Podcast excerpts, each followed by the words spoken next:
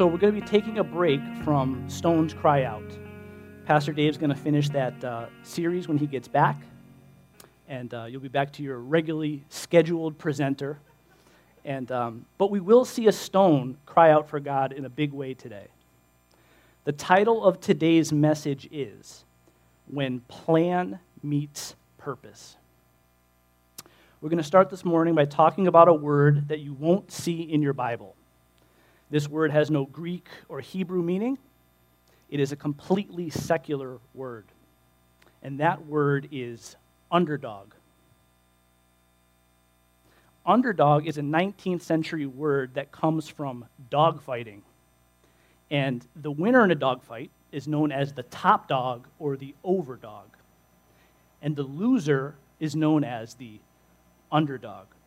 The dictionary definition is a loser or predicted loser in a struggle or contest. You might hear this word underdog in academics, business, politics. But this morning, we're only going to kind of use it in the realm of sports. And don't worry, this sermon isn't about sports, but I think we can use underdogs in sports to talk about a part of the Bible that we, we've read probably dozens of times.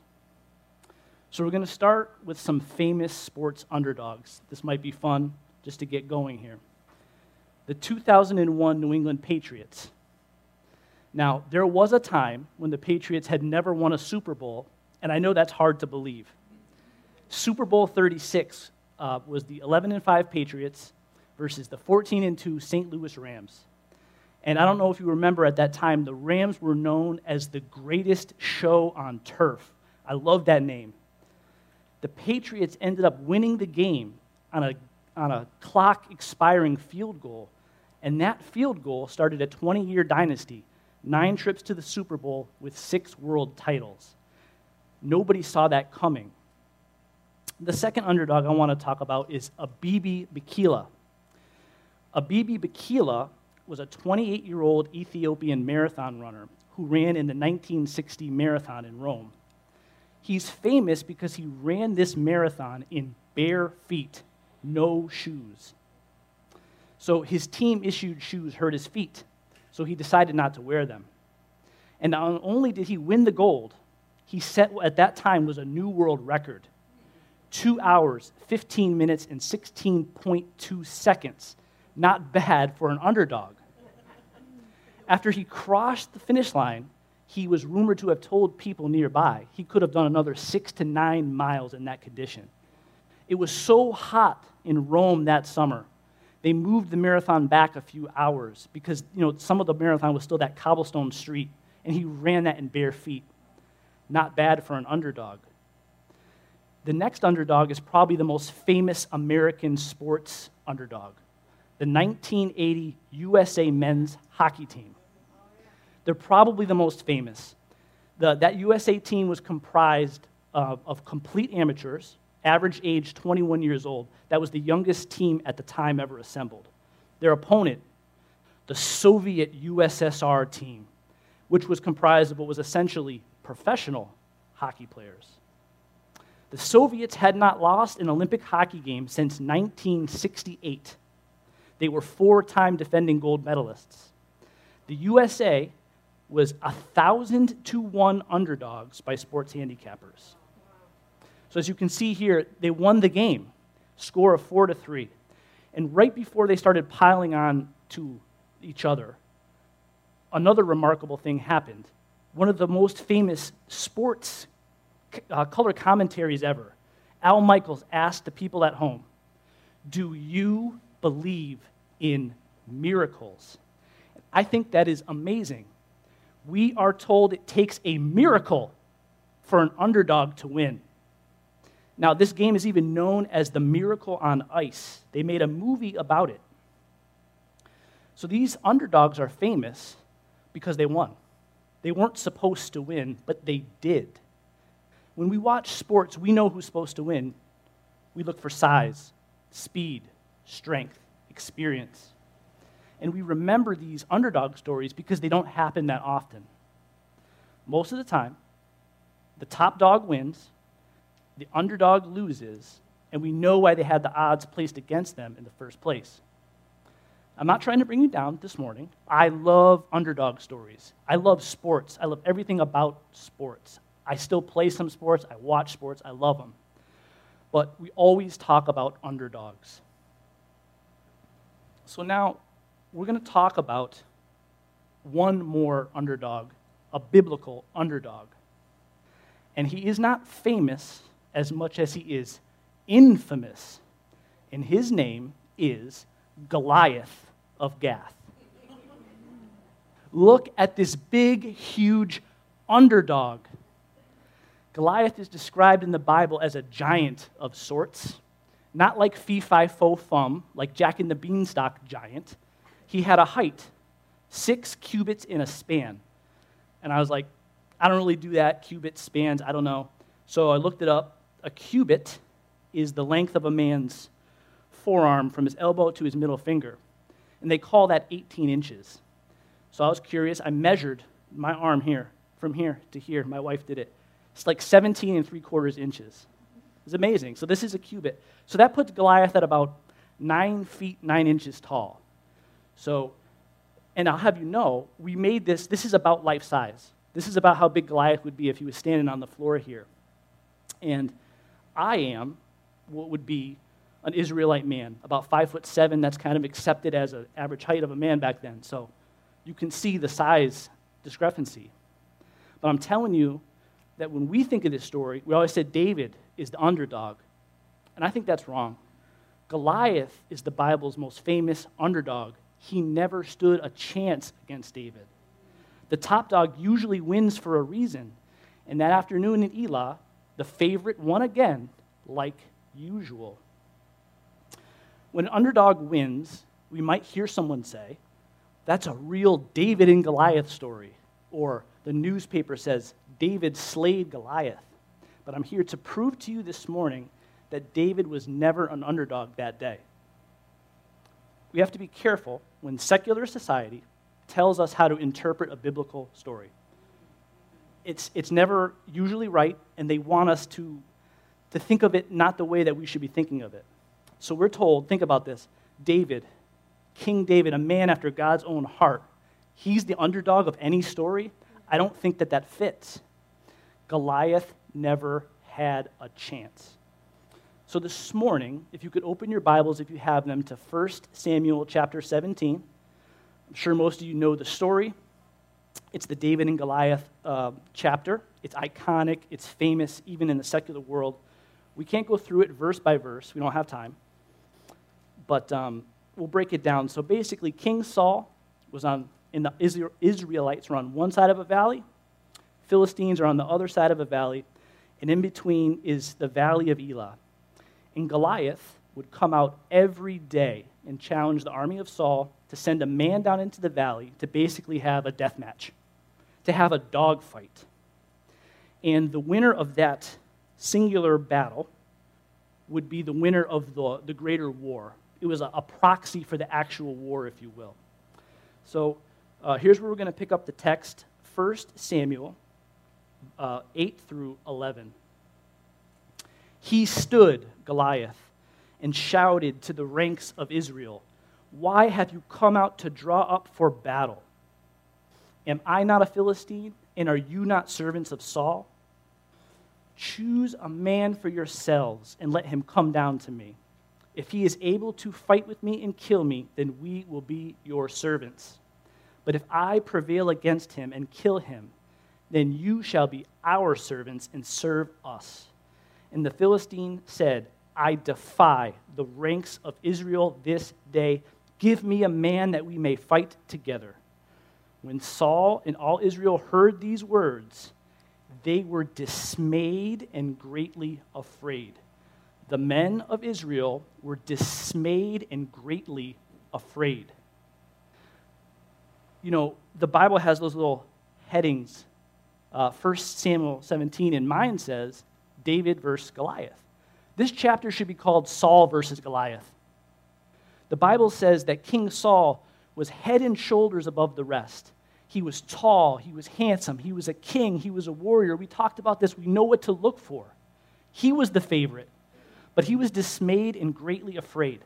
Saul was chosen by God and he was afraid. And I'm like, come on, Saul. This story was supposed to be about you.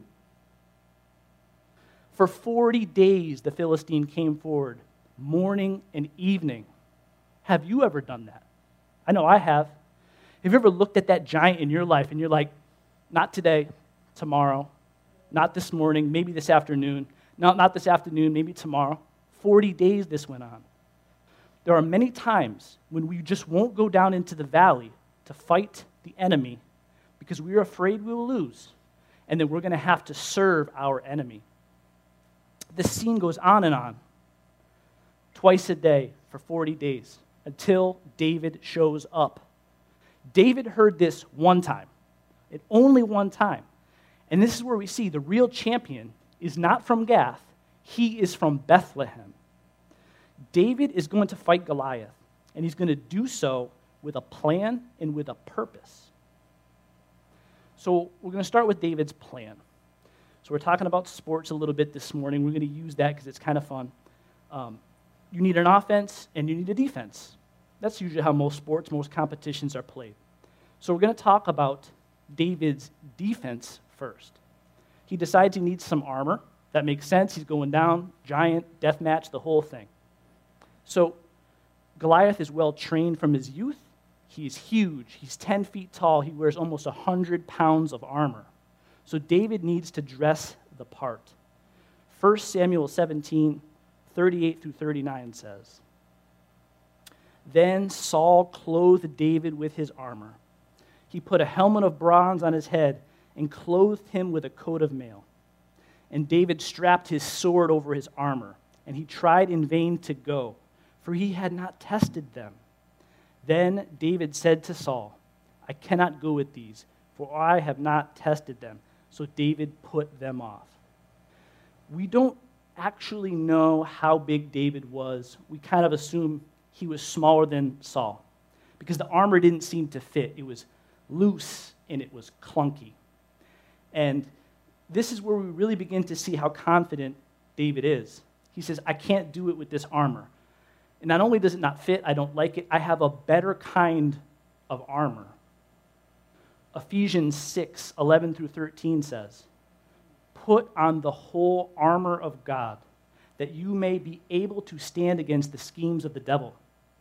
For we do not wrestle against flesh and blood, but against the rulers, against the authorities, against the cosmic powers over this present darkness, against the spiritual forces of evil. Therefore, Take up the whole armor of God, that you may be able to withstand in the evil day, having done all to stand firm. David's faith in God was sufficient for his protection. He took off the armor of Saul and he put on the armor of God. He did not need to have faith in this worldly formed metal. He knew that God's protection was sufficient for him. So now we need an offense. So David's clothed now in the armor of God. He still lacks a weapon because in that passage we realize the sword kind of came with that. He didn't like the sword. So he rejected Saul's sword, and we know that um, David knows that he is equipped with a proper skill set to fight Goliath. He already has it. And we're going to go back into the text, 1 Samuel 40 through 43. Then he, David, took his staff in his hand and chose five smooth stones from the brook and put them in his shepherd's pouch. His sling was in his hand, and he approached the Philistine. And the Philistine moved forward and came near to David with his shield bearer in front of him. And when the Philistine looked and saw David, he disdained him, for he was but a youth, ruddy and handsome in appearance. And the Philistine said to David, Am I a dog that you come to me with sticks? And the Philistine cursed David by his gods. Goliath mocked the skill set that God had appointed for David, the skill of a slingshot. Goliath had decided the terms of engagement were his to set sword fight in the valley, armor, that's the way it's going to be. David said, No, I'm going to use the gift God has given me to defeat you. These are God's terms and not yours. Goliath underestimated the slingshot as some kind of child's weapon. He said, Is this something you use to kill a dog, not a champion? Goliath hadn't been reading his Bible. We know this because we know how dangerous a slingshot can be. There's biblical precedent for a slingshot being a weapon of war. Judges 2016. Among all these were 700 chosen men who were left handed. Everyone could sling a stone at a hare and not miss. So if there are people in Israel who can use a slingshot, hit a stone, uh, a hare, and not miss, they could definitely hit this 10 foot tall Goliath standing in the middle of a valley. It could definitely happen. We know what happens next, but Goliath does not. He doesn't believe that he could be beaten by a handsome, ruddy, slingshot wielding Israelite. You'd have to be crazy to believe that. Do you believe in miracles? Back to the text 1 Samuel 17 48 through 50.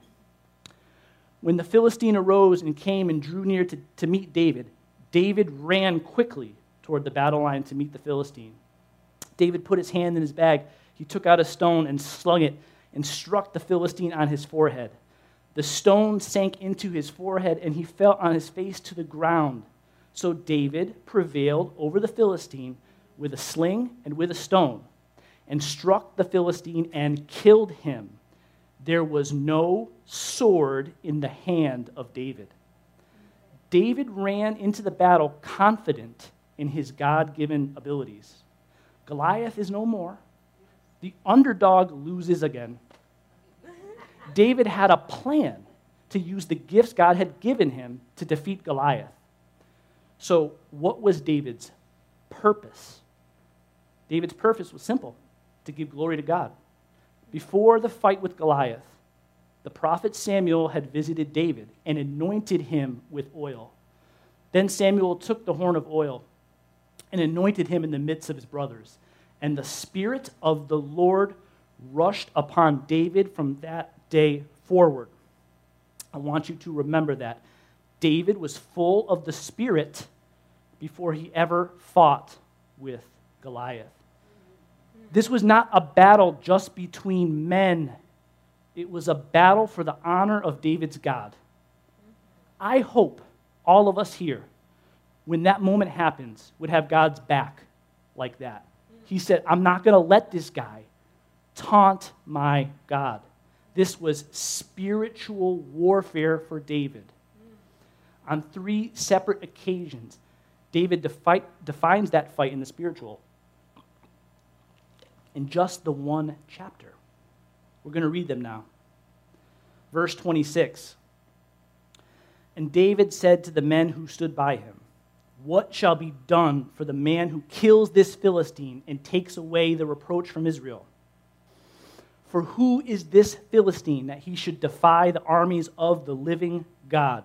Verse 36 Your servant has struck down both lions and bears, and this Philistine shall be like one of them for he defies the armies of the living God. Verse 46 and verse 47.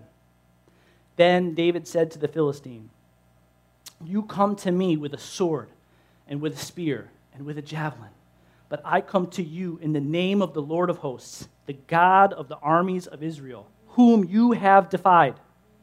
And that all this assembly may know that the Lord saves not with sword and spear for the battle is the Lord's, and he will give you into our hands. Do you see the pattern here?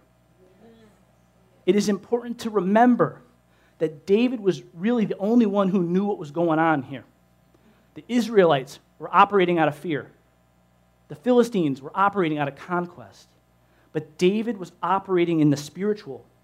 This wasn't a battle against flesh and blood, this was spiritual warfare for David. David's ultimate purpose was to give glory to God. The big idea of the message is this you are not an underdog. When you use the abilities and gifts that God has given you, you give glory to God. It's your ultimate purpose.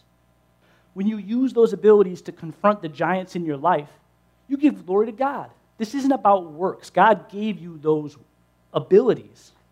God does all the work, but sometimes He just wants you to step down into the valley sometimes. Don't be like Saul. You get to give glory to the person who gave you those gifts, and that is God. When your plan meets your purpose, you are not an underdog. And there's one more giant we have to talk about before we go home. And that giant is still out there. He's out there cursing the name of the living God right now. That giant is sin.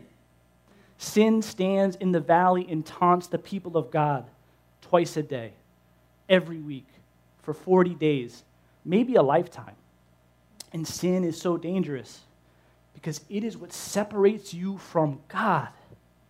But God has a plan for that. God has a plan to take away that sin from your life.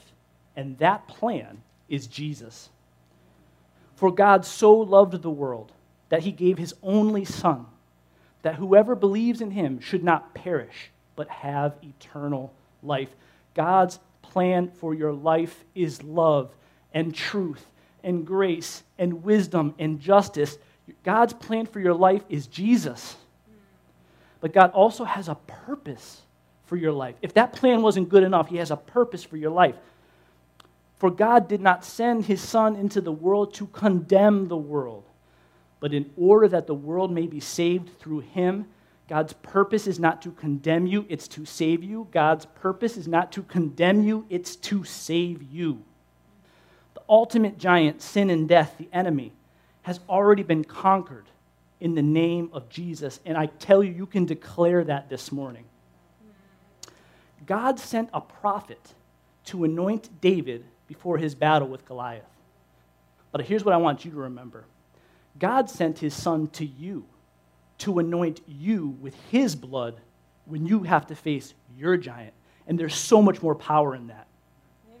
Hebrews 9:14 says, "How much more will the blood of Christ, who through the eternal spirit offered himself without blemish to God, purify our conscience from dead works to serve the living God?"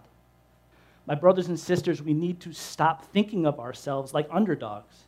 We all have amazing abilities, God given talents, abilities that we can use to glorify God. We are not underdogs with Christ. We are champions. And that is my prayer for you this morning. Would you stand with me? Father, I, I just want to say that I, I pray over New Life Church that we will no longer have a spirit of fear. We are not underdogs.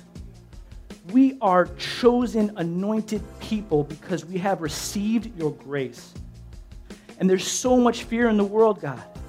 I pray that you would banish it, just evaporate all this fear, all this misinformation that we see. But if it is your will that once in a while one of us is going to have to step up and do something about it.